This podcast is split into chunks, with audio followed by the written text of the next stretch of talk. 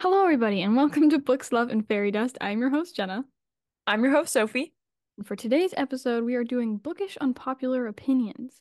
We asked everybody to send in their bookish unpopular opinions on the podcast account, and we're going to discuss them. We added in some of our own as well, and we'll discuss those, whether or not we agree or disagree, and if we think you're crazy or not. Um, but that is that's on the docket today. We've All got right. we've got a good amount, I think. Yeah, we've got about 20, so we'll try to get through most of them and give our opinions. All of these will be anonymous, so if you sent them to us, thank you so much, as Yes. always. All right, We won't so we won't dox you, don't worry. yeah. All right, let's dive right in. The first one we have is tension is better than spice. Jenna, how do you feel about that one? Okay. Put me on the spot. Um, I think it fully depends. I am a spice lover. I love it. I, I wouldn't say that I necessarily need I don't need spice or smut, whatever you want to call it, to enjoy a book. I really don't. Um, but I do think it adds something to the romance. I think that intimacy is a large part of like a long-term and like loving relationship with somebody. And I think that smut, when done tastefully and in a reasonable amount, is good for, you know, the relationship and the story. And I am a very big proponent of that. But I think it depends on the entire vibe of the book. I think if it's like an angstier book or a slow Yeah. obviously tension is huge. Um, like in Mariana Zapata books, like the tension in those, it's like what makes it good. Um, but I don't necessarily have a preference over. I, I'd rather have both, honestly. Yeah. I I I fully agree with that, and I think that for me, um, the tension adds to the spice. Like I would much rather have a story that has like high tension. Like I wouldn't say that I like prefer slow burns in any way. I like anything basically. Um, but slow burns hit different because the tension adds up and then you get to the spice and it pays off more than a I guess a like a regular interpretation of like a story with romantic, you know. yeah, I, I just I think that I love them both. I do feel like sometimes like tension, like it almost I don't know. I feel like I could say that both hit hard, and I think it's definitely dependent on the situation, kind of like what you said. Like I think it just adds a lot to the story, both of them do. Um, I like I said though, I think that if you have a lot like high tension, the spice will be better in in retrospect for me personally. yeah. And I can agree with that. I think there's so many different types of books that it differs. I've read plenty where like there's like a little bit of tension and then they're just banging like bunny rabbits, and then there's ones where it's like, oh my God, I'm going to combust if they Yeah, like 90% tension, 10% spice. And yeah, you know they what? don't I, I eat up all of them. yeah, if they don't bump uglies right now, I'm gonna explode. You know what I mean? Like Yeah. that's Yeah. you know If what? you don't rub and tug right away. Come on now. Um, but yeah, I think together is better. But I Yeah. don't have necessarily a preference over either. I think it fully depends on the book I'm reading and like the vibe of it. Yeah. I don't prefer insta love, um, but I don't hate it either. I think that what insta love lacks is tension. And Yes. that's why it doesn't hit as hard as like other situations in romance books. But I just wanted to add that. I guess that's an unpopular opinion as well. Like a lot of people have stances on insta love, but for me, I prefer tension. So this one kind of like ties into the insta love issue.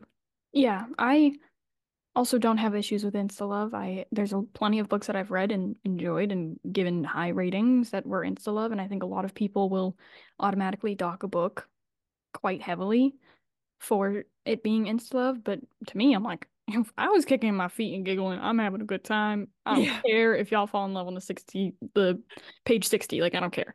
Um, obviously I'd prefer a little more build up, but I think it can be done right. All right, so the second one we have is unplanned pregnancy hits in a book. Sophie, I feel as though you feel pretty strongly about this one, so I'll let you take You, it I'm like, I'm like, let me out, let me out. I need my moment. Um, we all know, we all know. I mean, I think here's my actual stance on all of this. I had no strong opinions on unplanned pregnancy for the last two years of my reading journey. All I knew is that a lot of people didn't like it. I read primarily fantasy when I started out, and a lot of people in the fantasy community do not enjoy unplanned pregnancy, which kind of makes sense considering it's the fantasy genre and they don't read as much romance. But my opinion is don't knock it until you try it. If you try it and you don't like it, that's fine. Like, that's completely fine. That's up to your own personal opinion. I personally love the unplanned pregnancy trope because I do think that it allows for you to have more of a realistic domestic storyline between the two characters and it forms a different form of love that you don't see in just two people falling in love because a lot of the unplanned pregnancy story is two people falling in love and also learning how to co-parent or be partners in a different way. Um, and I don't want to say that it's because they're tied to each other for a reason, but in some ways it's a more extreme version of forced proximity, which I think is very interesting. And basically every unplanned pregnancy book I've read, they there's such a deeper connection between the characters because they have literally made something together. They've Mhm. made life together, and that's like a very beautiful thing to read about and witness. And I think that um, both the male main character and female main character have these really beautiful moments between each other because they're taking care of each other and they're learning how to navigate this new space. I I love the unplanned pregnancy trope. I, you know, my my two favorites, and I haven't read as much as I want to, and we're actually planning to read more so that we can talk about it more and have possibly a whole episode dedicated to it because we found that we really, really enjoy the dynamic it brings. Um, but my two favorites are Ready or Not by Cara Bastone and Out on a Limb by Hannah Bonam-Young. They just have such sweet moments that are so memorable. And I think that's the thing about unplanned pregnancy. It is very memorable. That's my whole tangent, my rant. Um, mic drop. I I would agree. Um, I like Sophie said, we haven't read too many of them, and it's something that we're looking to explore more. Um, and my two favorite unplanned accidental pregnancies, whatever you want to call it, are also Ready or Not, or and or um, Out on a Limb. Um, I think I also think that it is, I guess, kind of like a unique storyline. Like it happens so often in real life, but in romance books, it feels like they stray away from anything like Yeah, it's like taboo. Yeah, in like Yeah. a weird way. And I feel like it's a beautiful take on something that happens so, so often. Like obviously all romance books for the most part are going to be reminiscent of real life and love stories that the author has experienced or like their own love story, etc. But I feel like people in real life view unplanned pregnancies as like this life-ending horrible thing. Like look down on people who do have unplanned pregnancies outside of a loving, committed relationship. And I think that this shines such like a nice light on that scenario. And I think I it can agree. offer a different perspective for people who are reading it and being like, oh, you know what? It, it happens. And these people are human. They made mistakes. Like, and something good can come of it. It doesn't need to be like this automatically horrible thing. You know what I mean? Does that make sense?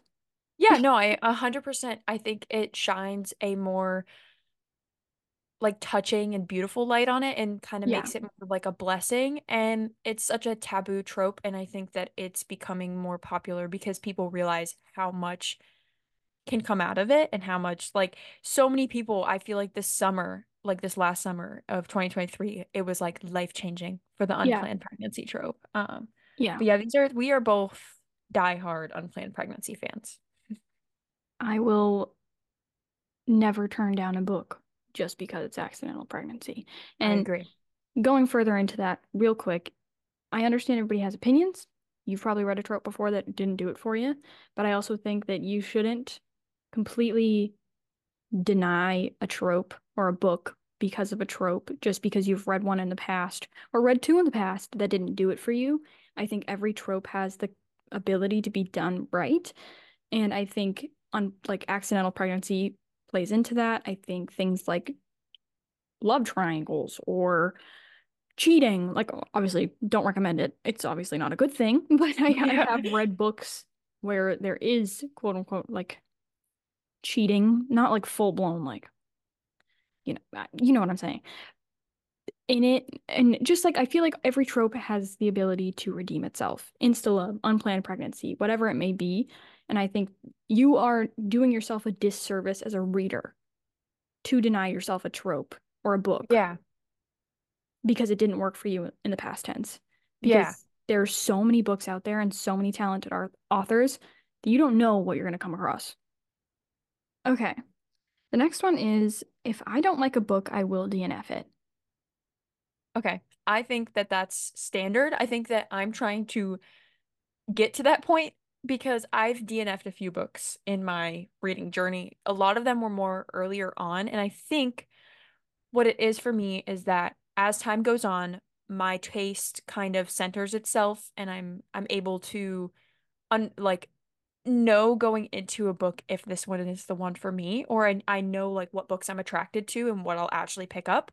Um personally, if I'm not liking a book, I usually try to find the audio version because if I'm so far into the storyline, I kind of get annoyed that I'm like I want to be able to just finish this. Like but um and in a few instances where I was almost like bored or like the whatever the situation was, I usually try to pick up the audiobook. But I think it's a really good foundation. I think a lot of people are trying to get to that point more recently um of DNFing when you don't like it because that's like a, a great thing because life is too short to read books you don't enjoy. You know, there's other books that, especially with all of us, and I know a lot of people listening can relate. Like, I have hundreds of books on my TBR, and I have hundreds of physical books that I need to get to. So, if I'm really not liking something and I know it's not for me, then DNFing is a good principle to have, in my opinion. I would agree. I also am trying to be better at it. I think I kind of fall into the category of people who will stick it out Yeah. read books I don't enjoy, even though life is too short. Um, because there have been instances where I've been reading a book and I'm like, I'm not sure how I'm feeling about this. And then I hit like this 60% mark and I'm like, oh shit, never mind. I really enjoyed this. And Yeah. I think I kind of now am focusing on the principle of like, if by 50% I'm not sure if I really want to pick up this book or if I'm really loving it or enjoying myself, then I will be like, okay, do I want to continue to give it a chance? Like, do I think it could go somewhere where I'm enjoying it? Or do I just want to stop reading? And I also think that eh, people DNFing a book is important because I do think that there's a lot of negativity in the book world. And I think a lot of people will continue to read a book even though they're not enjoying it for the sake of being able to say they hated it and that they didn't enjoy it. And that's a conversation for another time. And I feel like I'm kind of, me and Sophie are kind of on the outskirts of that conversation. Um, but I think that if you don't, if you're not enjoying a book, then you're not enjoying a book and you don't need to hop on the internet and publicly shame it and like behead it on Goodreads. Just say you DNF'd it and it wasn't for you. Like, Yeah. however you want to go about doing that, fine. But I also think like a lot of people will not DNF a book for the sake of being mean for fun. They call it hate reading. yeah, like why are you They doing literally finish the book to like they like out of spite. Like they're like, I'm gonna finish this so I can like, f you know. I personally think that I'm stubborn, and when I'm reading books, I'm like, I'll literally like sometimes I'll text Jenna and be like, I'm not in the mood for this, and she's like, then pick up something else, and I'm like, oh, I have to finish. Like, And I so totally get that. I don't like yeah, to put in the time into a book and be like, well, I am not enjoying this. I'd rather be reading something else. And I get frustrated with that, but I also just like, I don't know. I I'm trying to adopt, like, I don't want to, I don't know. There's so many factors that go into it. If you're not enjoying a book, hundred percent. I was just just gonna DNF say that. Um, sorry, I was just gonna say that sometimes.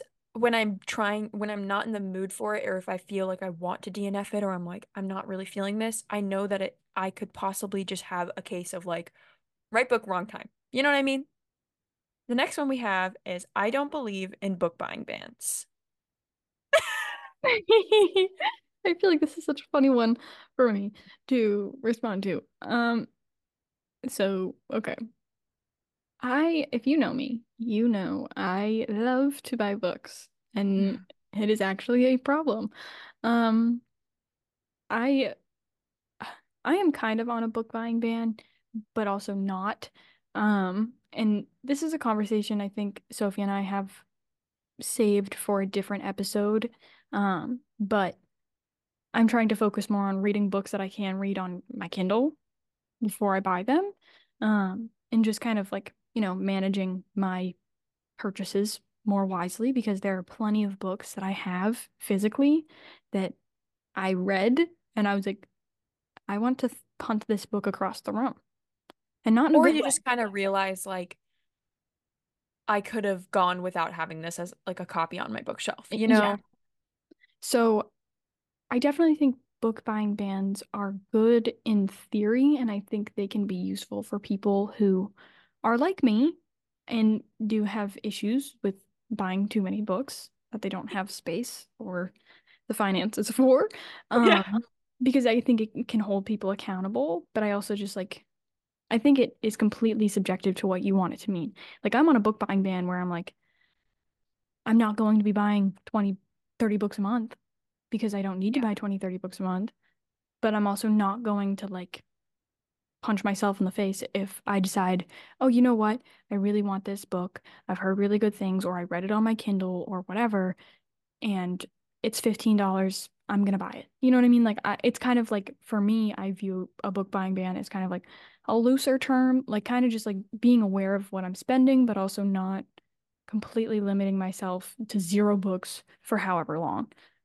I yeah, I agree. I feel like book buying bans are great, and I think it's completely subjective, like Jenna said. But for me personally, I do my own way of doing it where I kind of find ways to make sure that what I'm buying, I'm actually going to enjoy. Like I make sure that when I buy a book, I'm buying it for a reason and it's not just going to be on my shelf.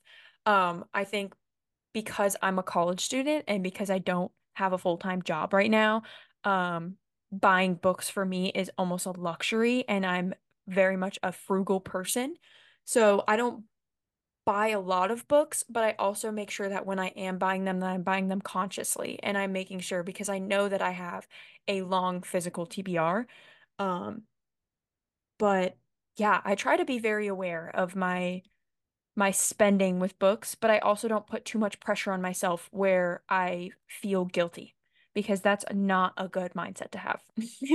Like you shouldn't shame yourself for that because at the end of the day, how I view it is if you like to read a lot and it brings you joy, don't feel guilty for indulging in what b- brings you joy. Because for me, reading is, like we've said before, it's a, a great way for me to escape. It's a great way to help my anxiety. It's there's so many different reasons that people read.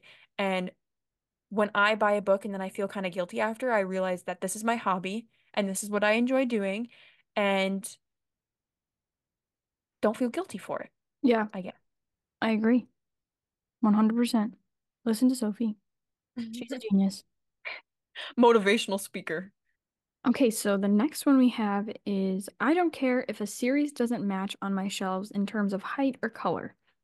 I am a massive organizer freak, so everything has to be like I organize by height specifically, and then I put series together. Um, I personally would like my series to match. Um, I just think it's easier for me, but I try to like sometimes I try to avoid like if a third book or fourth book or whatever, like the next book in the series comes out and it's both like it's hardcover. I try to like avoid having like one paperback and one hardcover. Um, but in my eyes, I think that a lot of the series I have do match according to size and color and such, um, automatically because that's how the authors like make it. Um, and I prefer it, but I don't get too butthurt if it isn't that way.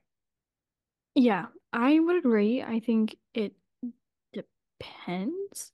Like, for example, with like Boys of Tommen, she Chloe Walsh signed with Bloom. So my concern, because she hasn't, the series hasn't been fully released yet. So my concern with it was, are these books going to be shorter than the first ones that I have in terms of like how they look on my shelves? And I, at the end of the day, I wouldn't really care. It wouldn't like stop me from buying the book or anything like that. But Yeah. I definitely like would prefer if they matched, but I don't necessarily like aesthetic purposes, I feel like it's just nice. Yeah, like I agree. Like, I, I, honestly, I hate the whole like marketing money grab scheme of authors now only, well, I guess it's not the author themselves, but the publishers only putting out the hardcover for like a year before Yeah. come out with the paperback. It is genuinely the most frustrating thing ever because people are still going to buy the book no matter what. Like, Yeah. are you kidding me? Like, what? Because a hardcover is $10 more expensive? Like, screw all of us and our bookshelves because you want the money as if you're not going to get it anyways. Okay. The next one we have is I love love triangles. It makes for good drama. I don't disagree. I think it can be done right. And I'm not going to discount a book just because it has a love triangle. I honestly haven't read too many where there is one, so I don't feel like I have that strong of an opinion on it. But I definitely, I mean, I would prefer if I didn't have to deal with the, oh, who's she gonna end up with? But like, I also like, I get it, you know? Like, I get Yeah. being like, oh yeah, the drama. Like, who's she gonna end up with?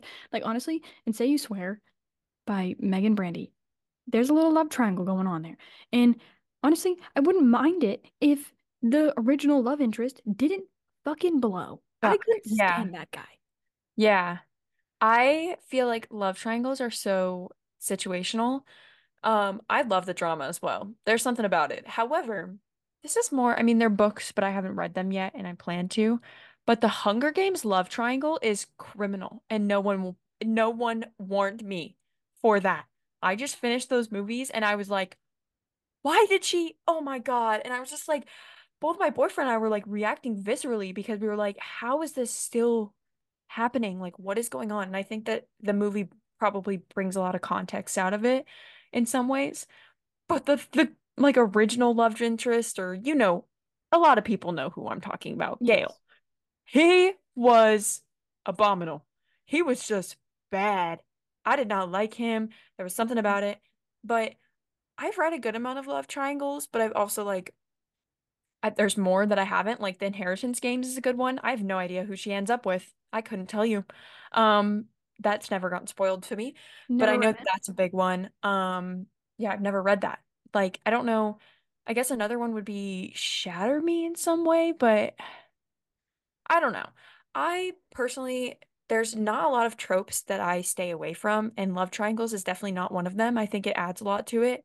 Um, one of my favorite books is a love triangle trope in like a new, like a different way. I think a lot of it too is the only time where I kind of dislike love triangles is when she's clearly leading on both of the male leads and you're like, okay, come on. Like it almost feels like a goddamn dating show.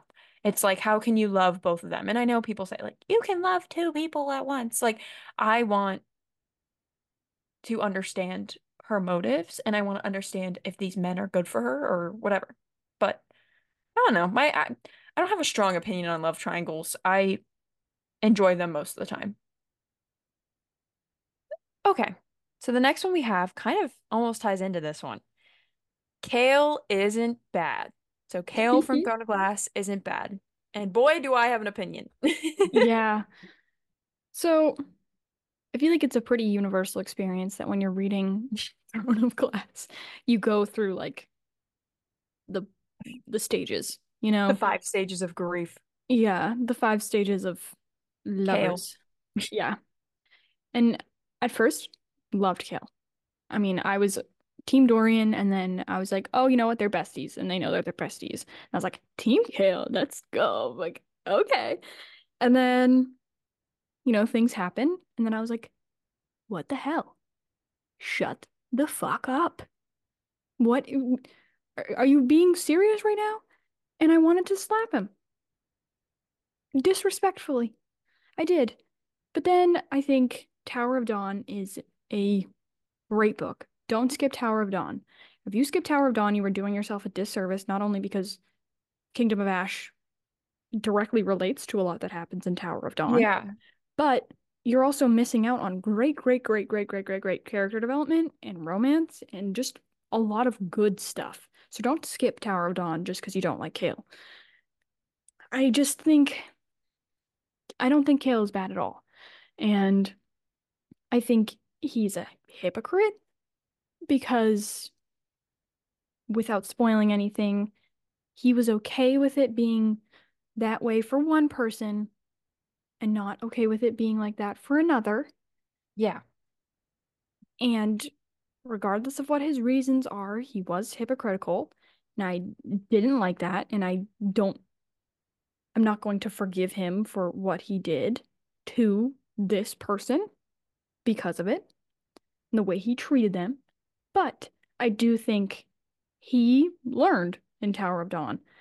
He was put in his place and he was humbled. Mm-hmm. And I also think there's a lot to be said for the way that Chaol was raised and the insight you get into his family that speaks a lot to his character. So, I like and love Chaol. I He do too. pissed me off for a little bit. Yeah, I think that it's natural and that's how Sarah wanted the readers to feel. Um, but I think the only thing I really have to add, and you already like touched on it, is that Chaol is a product of his environment. He is ignorant in some ways, and it's not completely his fault because he just grew up in this world. He was taught certain things. He grew up in a family with certain morals, and I think that carries on. And you can't necessarily hold it too accountable to him because it's not, you know, he's it's like a he's a product of his environment in some way.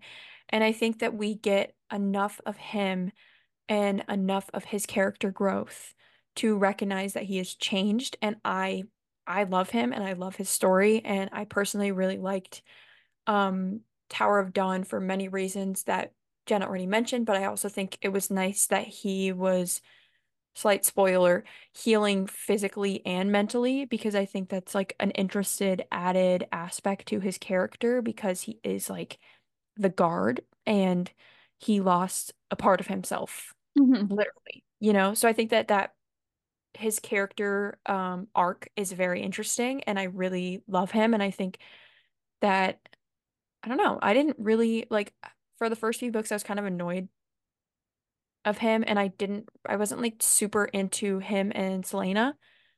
Um, but that was just like my own personal opinion. I knew that I was just like reading it, you know? Mhm. So I didn't have super strong opinions.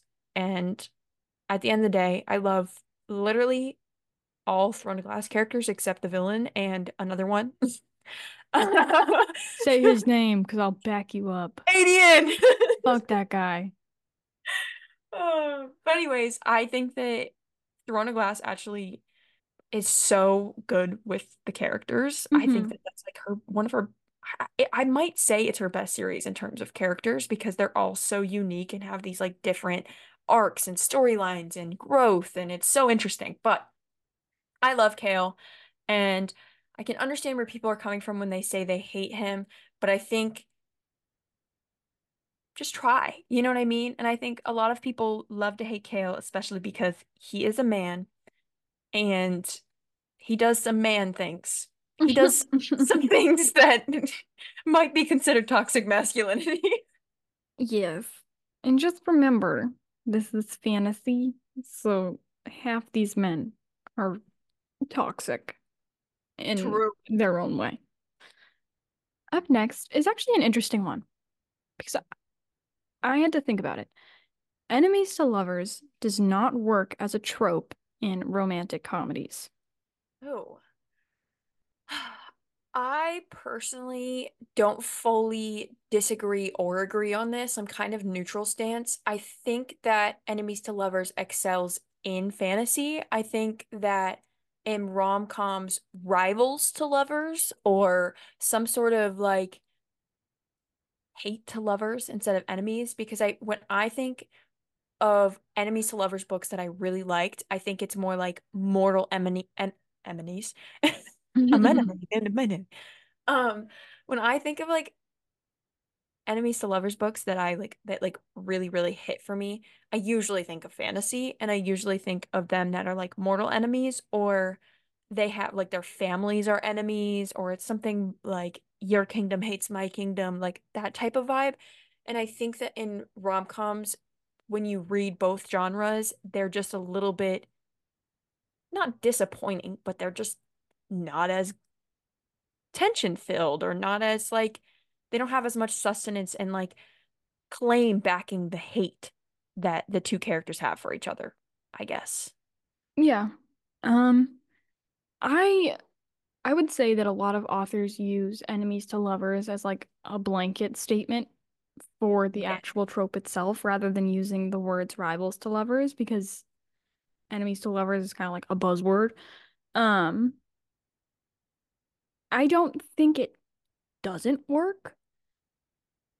I've read enemies to lovers, quote unquote, in rom-coms and really enjoyed them. I think it's up to personal preference and the way that the author writes it, obviously.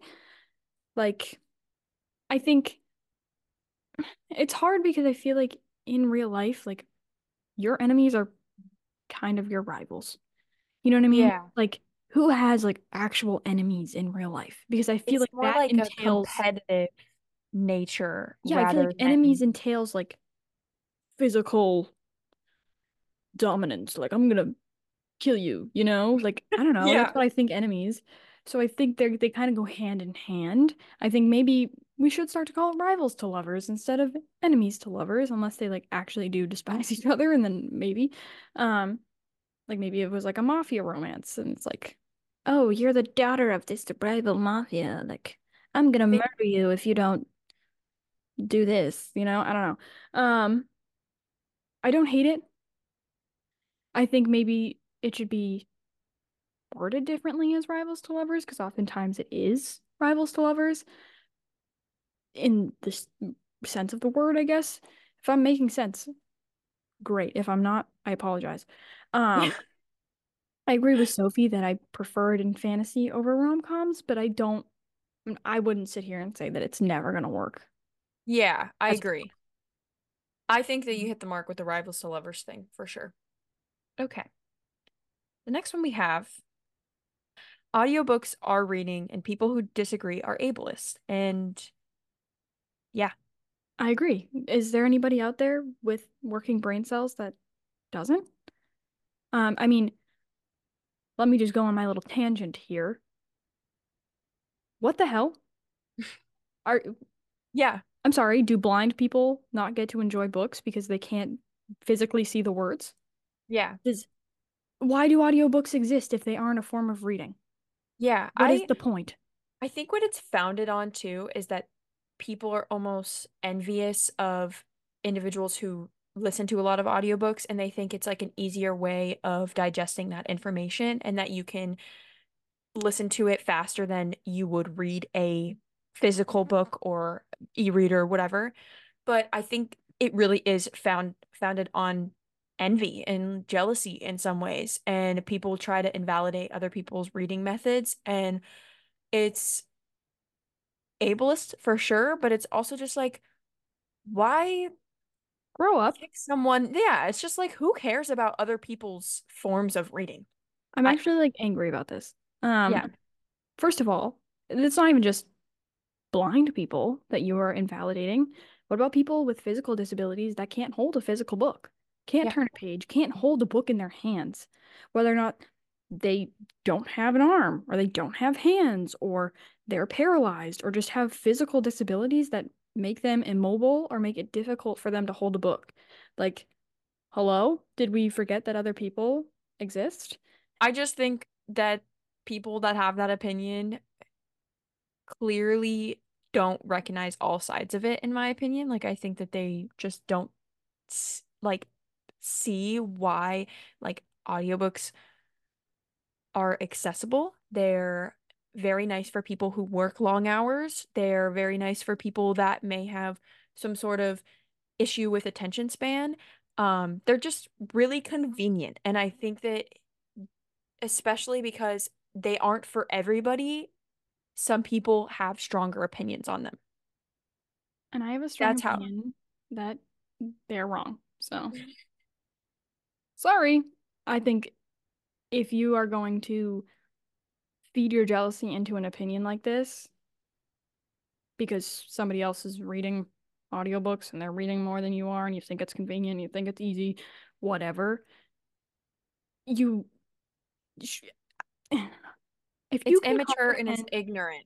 You know yes. what I mean? Because if you can comprehend not... a book, then you should have enough brain cells. And I'm putting this very aggressively, but if you can comprehend a book, right?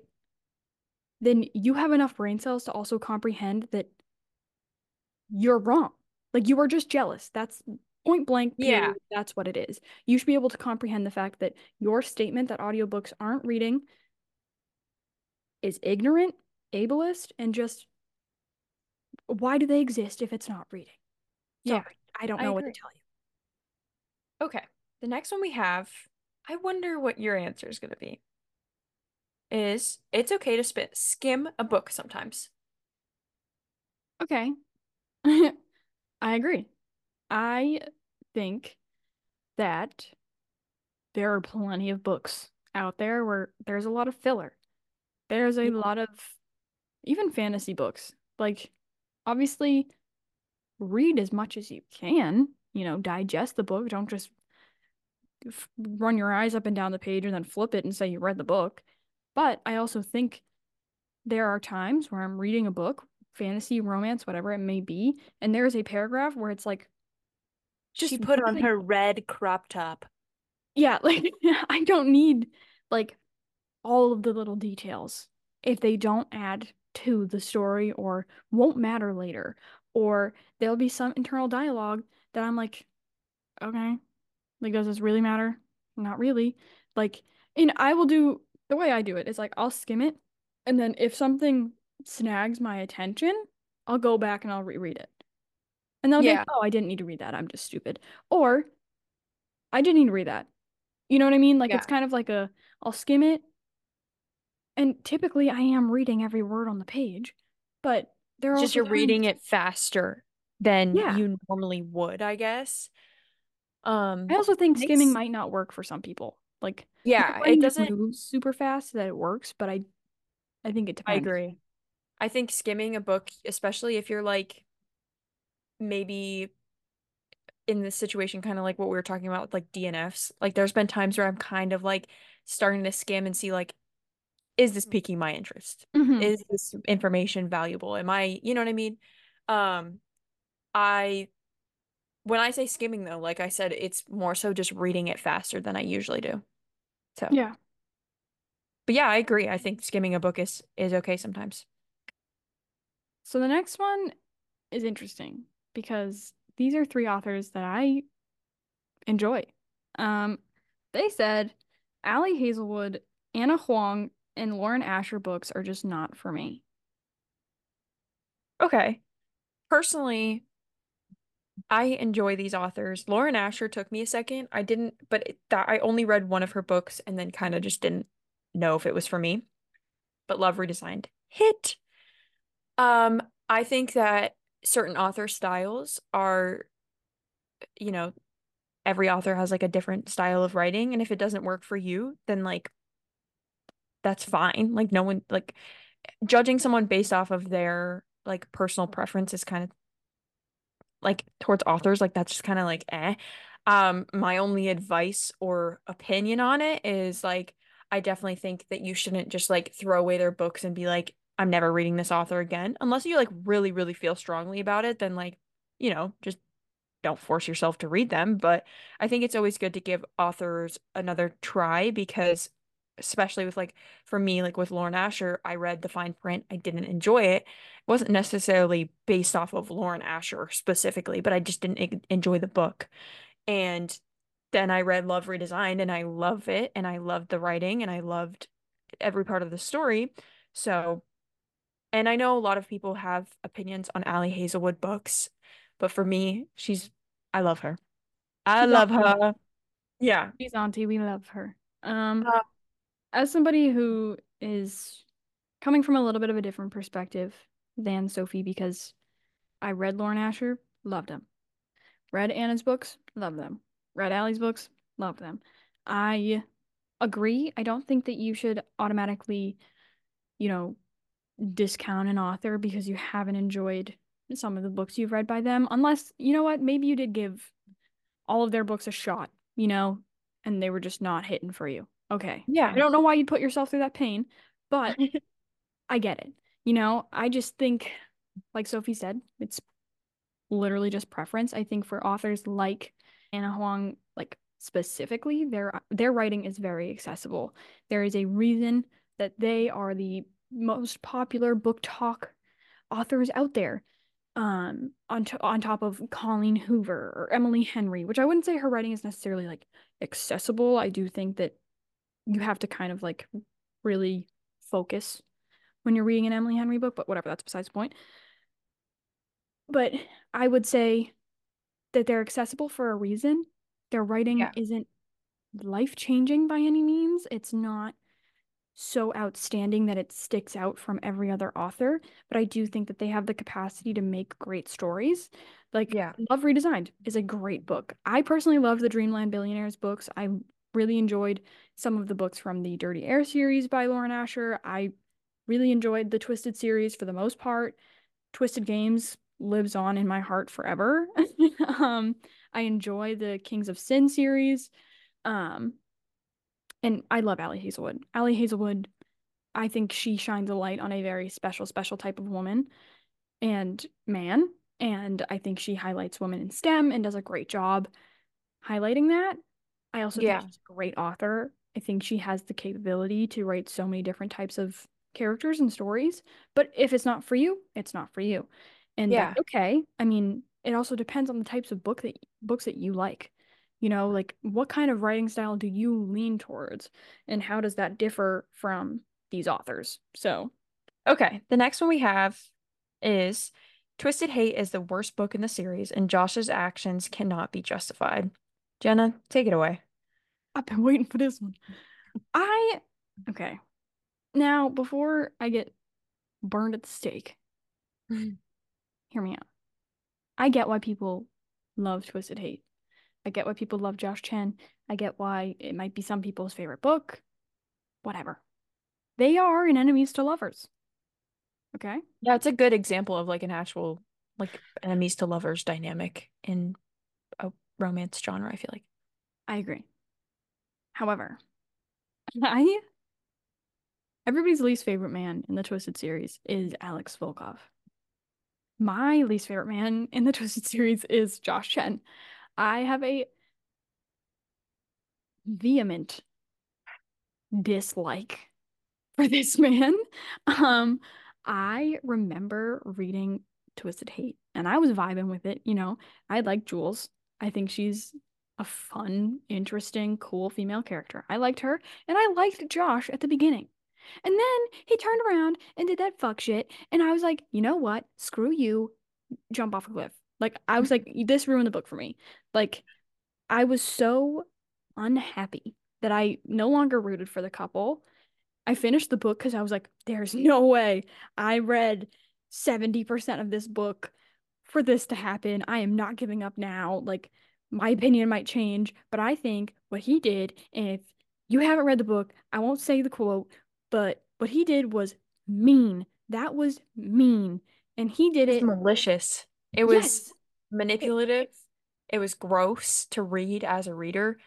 Um, it made me uncomfortable. yeah. And especially like as you read the book, you start to understand Jules's character, why she did what she did in relation to what this issue is, and like just her past, her issues. And he, ooh, talk about adding salt to a wound, Yeah. like twisting the blade, and not okay, in my opinion. It it was it would be different if she didn't apologize. It would be different if she didn't own up to her actions, and if she didn't take responsibility for the mistake that she made. If he found out and he was like, "Oh, blah blah blah," and she was like, "Oh yeah, sorry," and he was like, "It's okay," and then did what he did.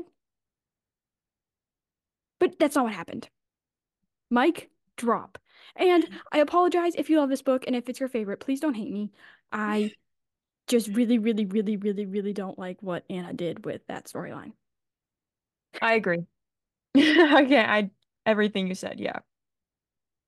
So this one is mine, so I'm gonna read it. But I think that people don't talk about Cassian enough as a character separate from his relationship with Nesta or him being like, you know, this Illyrian warrior, Lord of Bloodshed. Um, I think that his character carries a lot of depth and he's a very intriguing character in terms of his personality in comparison to what you know he's been through. And I don't think that in A Court of Silver Flames, his story was fleshed out enough. And I know that it was Nesta's book, it's Nesta's story. It's more focused on her, but it's also he's there. So I kind of wish that we got more of him in terms of like his depth and his growth and just him as a character. I feel like we got a lot of that from Rhys in, you know, the first three books. Um, and I feel like we didn't really get that with him. And I feel like people don't really appreciate him outside of being a book boyfriend and being, you know, an Illyrian warrior. He's so badass. It's like, no, Yeah. but like, what about traumatized, broken Cassian who went through all of this hundreds of years ago and has had to grieve so many people that he Yeah. cares about and loves and had to deal with this trauma. Like, we don't talk about that. Yeah, I don't I fully agree and I think that where the foundation lies for me is I think that um Sarah had the opportunity to kind of add a little bit more to his storyline and I wish I saw it, but it doesn't deplete his character at all because I do think that we get a lot of bits and pieces, but I wish we got a little bit more and I hope that in the future there's a little bit more there. Um and I think that a lot of people kind of do view him as like a book boyfriend or, you know, Nesta's partner or one of the Bat Boys. Like, I just wish that people kind of like talked about him more as a character as well, um, like you've said. And I think that that's kind of why I really enjoy his bond with Feyre because he actually relates to her a little bit. And I think that they have a, a few moments that are pretty like vulnerable and they open up to each other and he's very much there. And I think the same goes with his relationship with Nesta. There's a lot of parts where he like bears her his heart out and is like giving her advice that comes from his own experiences. So I wish that there was more of him, and I guarantee that we'll probably see. I I I doubt we wouldn't, but I doubt we wouldn't see more of his character in the future. But I kind of was hoping that A Court of Silver Flames uh dived a little bit more into his character. However, I did see from the grapevine, don't take my word on it, that um Sarah had a hard time getting in the head of Cassian. And I think in some ways it makes sense because a lot of what we see with Rhys isn't necessarily in his head, but she's also writing third person, which is a different like it's just it's Mhm. interesting because when you get Rhys's point of view, it's it's like straight in his head. And I think she Yeah. built a foundation for his character that's so strong. Um, and we see a lot of his vulnerability, especially in like chapter 54. Like we see a lot of who he is deep, deep down. And I just wish that we were able to see a lot of who Cassian is deep, deep, deep, deep down, you know? Yeah. I just, I love him. I know. I, I want to give him a hug. I wish, I think because Court of Silver Flames is such a character-driven rather than plot-driven book, um, and it is very much focused on, you know, character growth and depth and stuff like that. I just wish that she applied that to both of them in some way, shape, or form, even if it wasn't in Cassian's point of view. And it was just kind of like, you know, Rhys and Feyre, where it was him telling her his story. Yeah. Just more in depth, I guess. I just wish people appreciated him and saw him as more than this hunky, beautiful man with seven siphons and the ability to murder everybody and just, you know, tell you to put your hands on the headboard. You know, I think he's more I agree. I think he's more than just a brute, and I think that that's a lot of what his character focuses on. Yeah, I agree, actually, 100%. The next one is also one that me and Sophie both agree on, but one that I will bring up in every conversation with somebody. And it is that women should pee after sex in romance books. And the fact that they don't is baffling to me, especially because romance books are written by women for women. And um, as somebody who grew up reading smut on Wattpad when I was 12 years old, I obviously didn't know you were supposed to pee after sex. And I feel like th since the romance genre is the most popular genre being read currently ever, for the last like four years, I'm sure there are plenty of 12 year old, 13 year old, 14 year old girls reading romance books that have smut in them that don't know everything about sex. And I think it's an important thing that should be mentioned.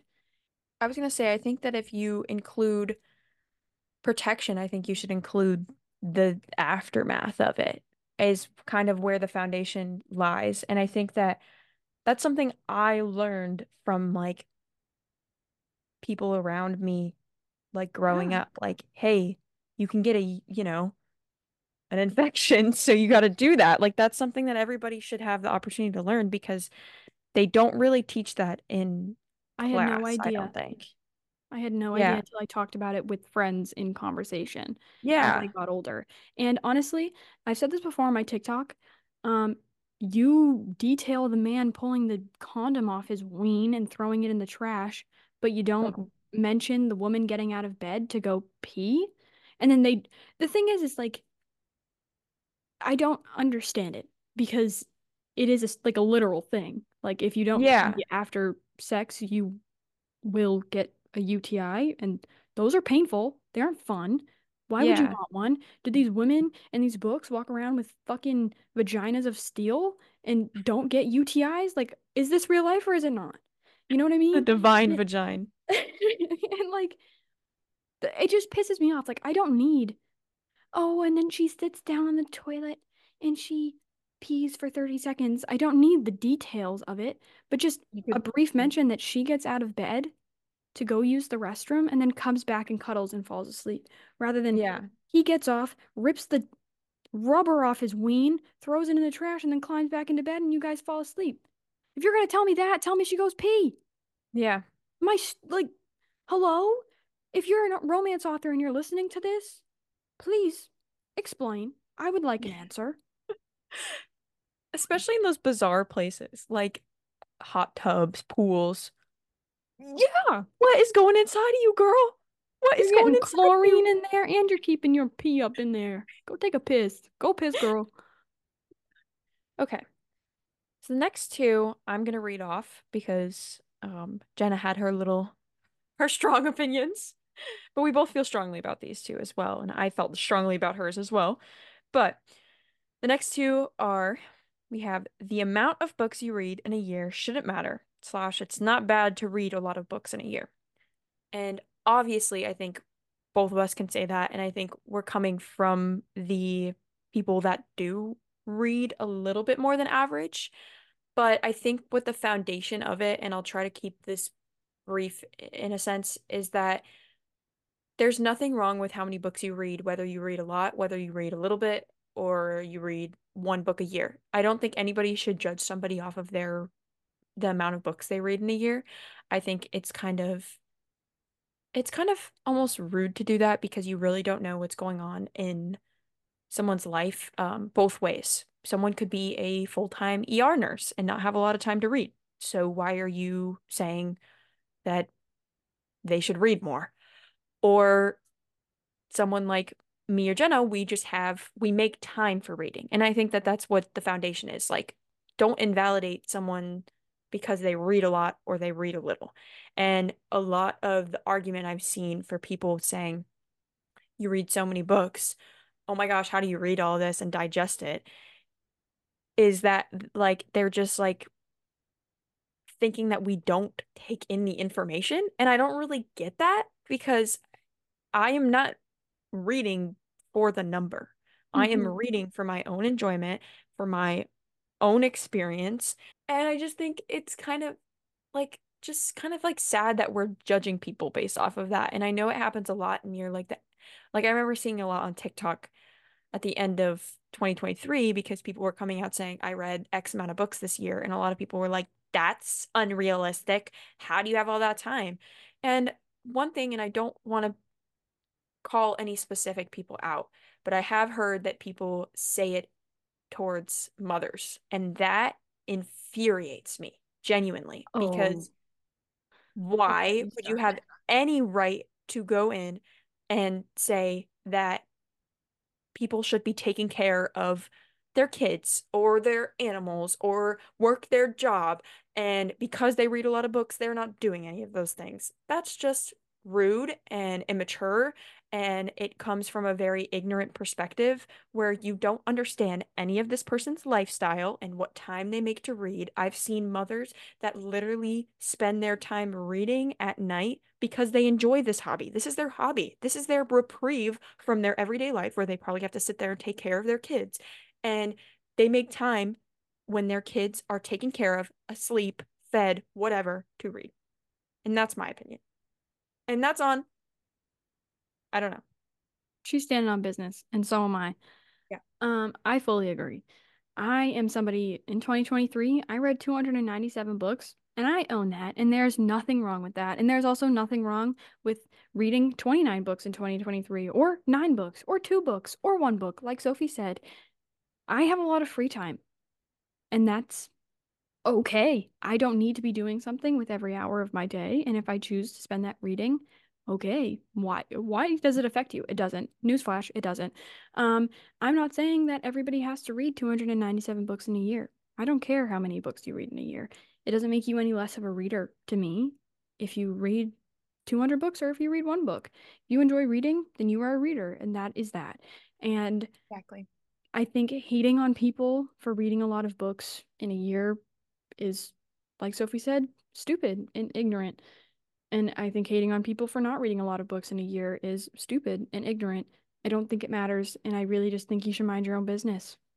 Like, yes, I'm sharing this information publicly, but it doesn't affect you. I'm not sitting Yeah. here and saying that you need to read at least 100 books to be considered a real reader. So why does it matter? Like, And no one is flex like some people might be like showing off how much they read, but a lot of people are just acknowledging that that's how much they read. And you know what? It's let them be proud of it. yeah, Let them uh, be proud no matter what the number is. yeah. And honestly, I acknowledge that I read more than the average person. I'm not stupid. Like, I'm not, you know, oblivious. I know I read more than the average person, but I could go back to every single book I read in 2023 and tell you what happened in them. I am digesting the information. Just because I'm reading so many in a year doesn't mean that I'm not. And going off of what you said about mothers, I think when people become mothers, people forget that they are also humans underneath that. They are also Yeah. just a mother, and they are allowed to have hobbies and interests that are outside of their children. Because, uh, guess what? Nine months ago, they were a human. Just because And they still are. somebody else came out of them doesn't mean that they are no longer a person with a personality and a hobby and a life that exists outside of having a child. That's just an added factor to them now. And they're allowed to read when their kid is napping. They're allowed to read till 5 a.m. because that's the only time that they have. When they put their kids down, they're allowed to read when they're sitting on their chairs with their baby in one arm and their Kindle or their book in another. And it doesn't make them any less of a mother. It doesn't make you any less of a human being. I'm sorry.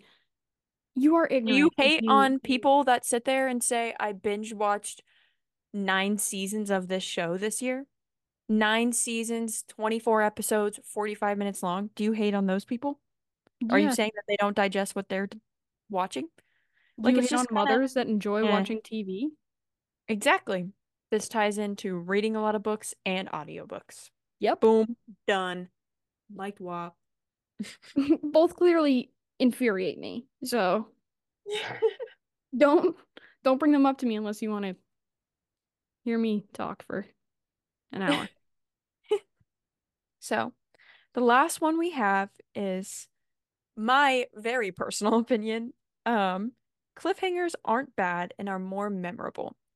I will ride ride or die for this, and I do not judge people who don't like cliffhangers. I, that's not what I'm like basing the foundation off of, but I'm saying that for me personally, I know I don't hate cliffhangers, and I, it's not that I like prefer them in any sense, but I think that they are more memorable. They make me more excited for the next book. They build that anticipation up. They just make it such a like experience. And the biggest indication of this one is 100% the ending of House Sky and Breath. I mean, that was a great marketing tactic, Sarah J. Maas, because now she's left us all for nearly two years waiting for this third book to come out. And the anticipation, the buildup, there's people that have, they surround their lives around what's going to happen in this book or theorizing what's going to happen in this book. I think it just adds so much to the experience and makes it so much more enjoyable in a way. Um, and literally, Zodiac Academy, not many of our listeners have probably read this. Like, I genuinely like, I wish that more people would read it, and I understand why people don't. But Zodiac Academy is very known, it's it's infamous for their cliffhangers. There are cliffhangers that had me in a puddle on the floor, unable to respond, Mm. shall I say. I basically think every single book has a cliffhanger in its own form. Some of them are more deadly than the others. Yeah. I'm looking at you, four and seven. I'm looking at you. Um, and honestly, I think it just elicits a response in the reader that makes them interested in the next book, that builds the anticipation up, and I genuinely think it makes it more memorable. If I like I can look back at the books that have had a cliffhanger and been like, I remember that. And I remember how I felt in that moment. I remember the visceral reaction I had, and I think it just makes it so much more interesting, in my opinion. I would agree. I do agree with Sophie here. Yeah. Um, I would agree that I think it makes it more interesting. I think it makes people more excited for the next book. That's obviously the point of it. Um, I mean, uh, I, a series that comes to mind outside of Zodiac Academy is the Bonds That Tie series by J. Bree. Every single one of those books ends in a cliffhanger, and every single time I finish one of those books, I was like, I need to figure out what's going to happen at the start of this one. Like, I wanted to pick up the next book immediately because of the way the cliffhanger left off. And the book Sophie and I are reading right now, I finished it last night at an ungodly hour. We're not going to talk about it. Sophie is finishing it up today. I literally sat in bed, mouth on floor, no thoughts, reeling at the cliffhanger. And I was like, I need this next book immediately. Like, I was, I literally, it, it was, you know what I'm going to tell you, and you can't judge me. It was 5:30 in the morning. And I literally contemplated reading the next book. I literally contemplated starting it, and I was like, no, this is Jenna, this is unhealthy. You need help. Um, but I also think that a cliffhanger speaks to the talent and the ability of the author. If you True. can create a cliffhanger that grips your readers enough to make them want to read the next book, whether or not it's coming And then out. follow through with it. Yes. And then like start the next book basically immediately after and be like, here's what's going on. It feels like it was like a seamless transition, like the end of an episode of The Vampire Diaries into the next one. Yeah. Um, to be able to write something that's that intriguing, um, and follow through with it, it speaks a lot to the talent of the author. Like, for example, like Sophie said, House of Sky and Breath, the second Crescent City book. The cliffhanger that SJM leaves you on has left people for two years begging and pleading for the third book, to come out. And that is it for today's episode. Um, I apologize. I got a little heated there for a moment. Um, I just I'm just such a passionate gal, you know? If you're listening to this on Spotify, um, there should be a little like Q&A comment section. So if you have any un unpopular opinions you want to share with us or you want to comment on any of them that we talked about today, please leave them below and we can. Yeah, we'd love to hear your input and we want to thank everybody that sent us their unpopular opinions because that's always appreciated. We kind of struggled forming our own because yeah. we don't feel like we have too many. But um, it's always nice to talk about these, and we would love to hear your input as always. Yes, and thank you so much for listening and for joining us today. um, we also wanted to mention that we are working on figuring out some sort of video format for the podcast. We have had a lot of people request it and ask us if we would be doing one. Um, so we were kind of like, do we do YouTube or do we just upload it to Spotify? Um, we're we're figuring it out. We're trying to get all our ducks in a row, um, and see what that means in terms of, you know, our future. You know. Yeah. Um, but once we have more updates on that, we will obviously let you know on the Instagram, which is BLFD podcast. So go follow it. Um, yes. But and I hope everybody's excited because the next episode we will be together. Together. That's something to look forward to. Um, yeah. We've got exciting things planned. Um, we will have, you know, our little schedule up soon. Yes. So yeah, thank you so much for listening. Thank you for being here. And we love you. We love you all. And we will see you next week. We'll see you next week. Goodbye. Bye.